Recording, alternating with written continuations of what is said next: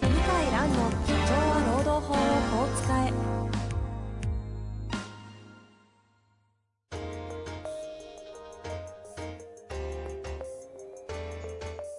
法律の下で展開されるビジネスの世界ポッドキャスト「社長は労働法をこう使えば」弁護士の向井蘭が経営者の立場に立って経営者が知っておくべき労働法の基礎だけでなくビジネスに関する法律の問題を分かりやすく解説します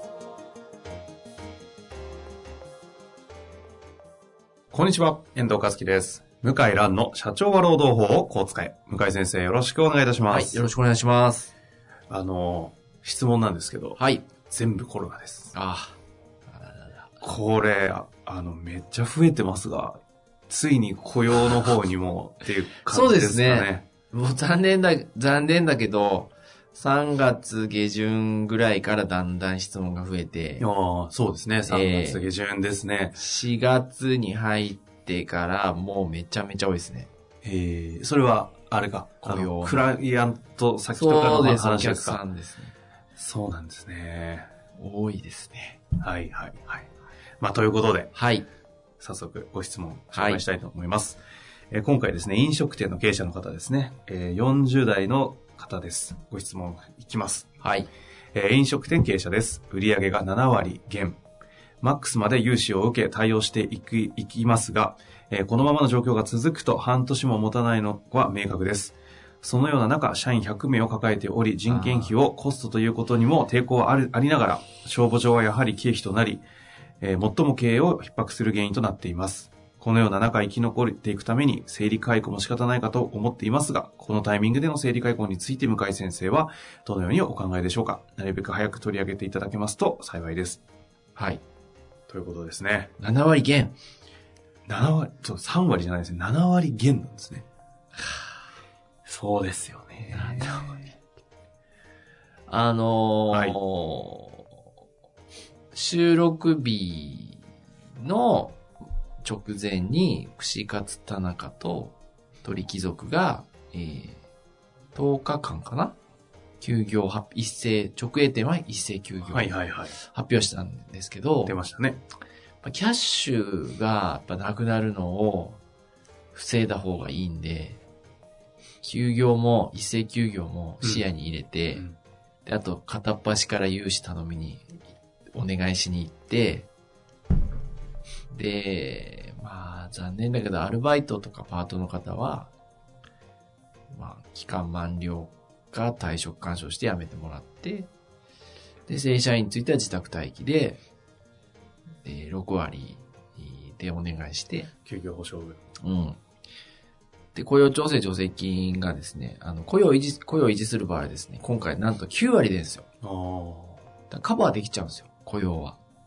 だから休業して、雇用調整助成金もらうと、人件費は心配いらなくなるんで、あ。6割保障に対しての9割が出る。あ、まあ、6割だったら6割しか出ないと思いますけあ、ど、そういうことですか。はい 9, 9割分保障してくれる。 9割分までは保証してくうれんるうんんで、うん。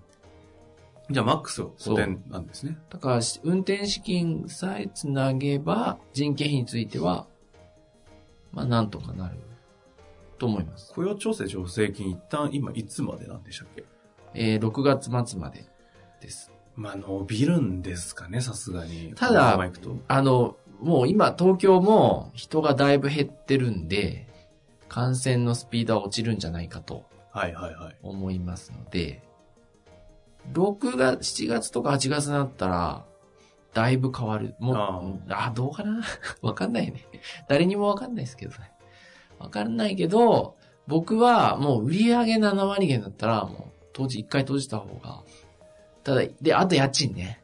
そうですよね。で、家賃。も、まあおそらく今政府も考えてると思うんですけど、やっぱ家賃ってあの、オーナー側もお金借り入れして、あの、不動産、不動産大家さんだから、お金持ちとでキャッシュが潤沢にあるかってそうとは限らないですからね。うんうんうん実際あの借り入れして不動産投資してたりするんで、あの、いきなり例えばは家賃払わなかったりすると、まあ、今の判例の基準でいきますとですね、2ヶ月分貯まると問答無用で解除されても文句言われないんですよ。あ文句言えないんですよ。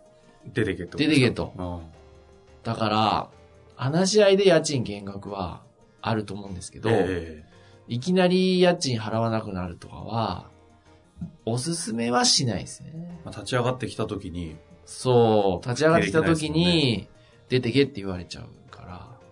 だから、家賃は減額の場合でもお願いしに行って、だから結構社長さんの仕事いっぱいありますよね。そうですよね。お金借りて、減額お願いして、ただ、休業すると仕入れも人件費もなくなりますかええら、えで、家賃だけなんでえ、ですよね。あと本部の経基費本家賃か。そうですね。そう。で、そっちの方がキャッシュの痛みは低いんじゃないですかね。どうなんだろけどまあ、ほとんどそっちの動きで今、飲食関係動いてますよね。う。動いてますえねえ。だからやっぱりあの、大手のやってることは当然、まあ皆さん考えてごご合理的に行動してる場合が多いから、真似するのも一つの手ですけどね。はいはいはい。うん。まあ、あと全然違う切り口でいくと、このタイミングで、その状態で一旦抑えて、先にこのタイミングで復活した時に合わせて MA 動いてるみたいなのはあー、あるでしょうね。ありますよね。うん、丸ごと買っちゃうとかね。で、今あの、不動産物件もい異変が起きてて、ええ結局あの、インバウンドの民泊が全然入らないんですよ、ああ、実は。そりゃそうだよね。そう。で、借り入れして民泊やってる人は、もう資金ショート、おーおもうする人が結構増えてきーて、なるほど。で、大量にダブつくんですよ。すると、あの、民泊物件が、まあ、ピーク時の半額とかで手に入るとか、ああ。だふまあでも逆に言うと不動産下落ですよね。下落する。あと、留学生が東京は急激に減ってんですよ、今。外国人労働者の人。帰っちゃった。うんうん。すると、空き家が増えてて、実はワンルームとか。なるほどね。それも下落が、家賃と賃貸。賃貸、うん。だから賃貸物件は結構影響が出て、う。うんん。と思います。なるほど。だからやっぱ現金持ってる人強いですね。そうですね。うん。でこキャッういうシ時ュは。ね、強いですね。強い。だ大企業はまあ、日本の大企業はお金貯めすぎだって言われたけど、ここに来て、 強みを発揮しますねうん。うんうん。すごくやっぱりこう、計画的に仕事ができるから、より大企業は強くなって、中小企業は弱くなるっていう、そうか、そうですね。そういう悲しい結なるほど末にね、スタートアップもな、ちょっとどうなんですかやってね、遠藤さん知ってる結構ね、いやお付き合いなさってーるけ資ど。金調達してる人たちですからね。わーってな、ちょっと、どうなんですかね。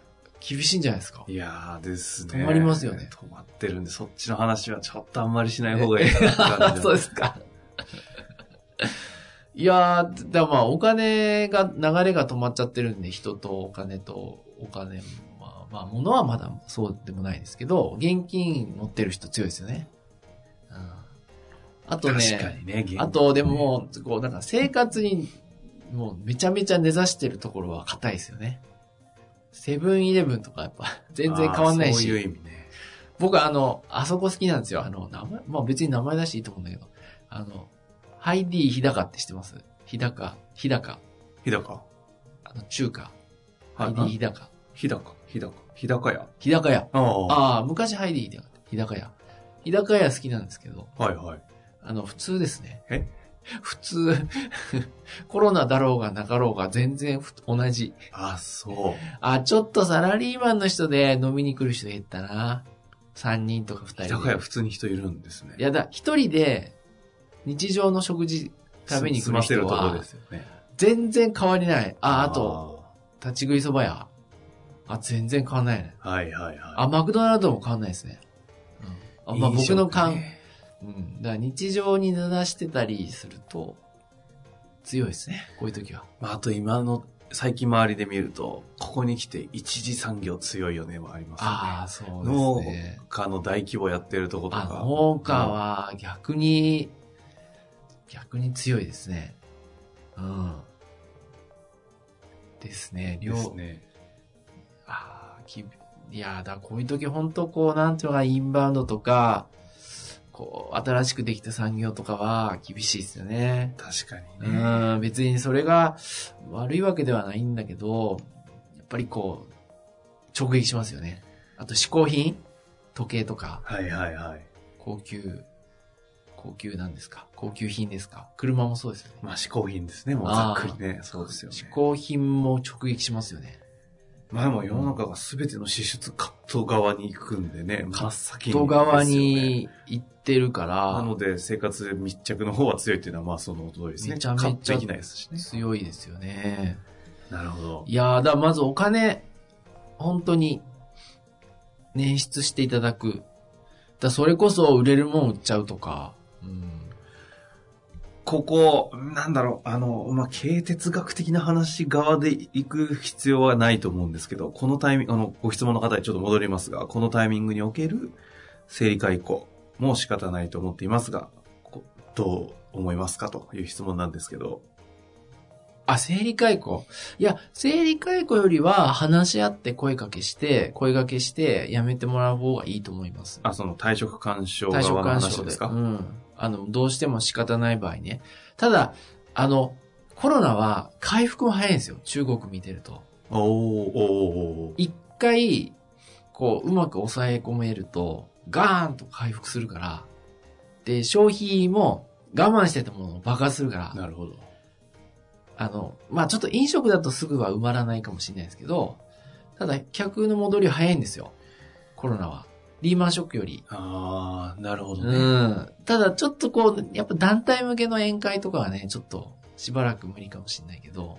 あの、北海道は先に鈴木あ、そう知で事すが、ね。鈴木知事早かったね。出したじゃないですかはなので東京よりも先に緊張感出てあー早かっ、た緩みが先に来てい。るはらい。ゆしいんるですよ。ゆるみが来てんですか、もう。なので、一部の旅館、ホテルとかは、このタイミング、今4月上旬の配信ですけ ど、あの、土日とか普通に満室って言ってましたからね。いや、ちょっと信じられないね、東京からしたら。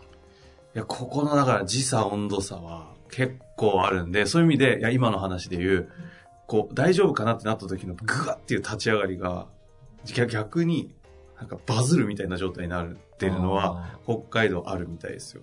あるでしょうね。これがね、また出ちゃってう、ん落ち着落ち着落ちるかもしれないですけど、あると思いますね復。帰早いっていうのは確かに北海道起きてる気がしますね。うんな、なので、あの、やっぱ別に雇用を大切だとかって綺麗事を言うつもりはないんですけど、あの、いざ立ち上がった時のチャンスつかめないんですよ。ギリギリまで人減らしちゃうと。もう当然雇うの大変ですから。だから、あの、僕は、やっぱ雇用はなんとか維持していただいてな、るほど。で、あとやっぱ社員のモチベーションが変わりますよね。いやーですね。やっぱこういう時にやっぱり切っちゃうんだみたいな、うちの社長はとか、思われるのもどうかなっていうのもあって、お金が続かない場合はもう決断した方がいいと思いますけど、なるほどまあなんとか助成金使ってなんとかやりくりできるんだったら、我慢した方がいいかなと思いますね。ということですかね。はいまあでも本当に助成金使って、一旦6月末ですかそうですね。はい。そ、そこまでははい。基本維持がいいんじゃないかと。はい。まあ部分的においては、退職干渉ぐらいでってところはでい。すかね。そうですね。はい。まあというわけで、あの、はいまだまだコロナ絡みの質問いっぱい来てるんですけども、はい一旦今日のあたりはこのあたりで終わりたいなと思います。というわけで向井先生、ありがとうござあいりまがしとうた。ございました。本日の番組はいかがでしたか番組では向井蘭への質問を受け付けております。ウェブ検索で向井ロームネットと入力し、検索結果に出てくるオフィシャルウェブサイトにアクセス。その中のポッドキャストのバナーから質問フォームにご入力ください。たくさんのご応募お待ちしております。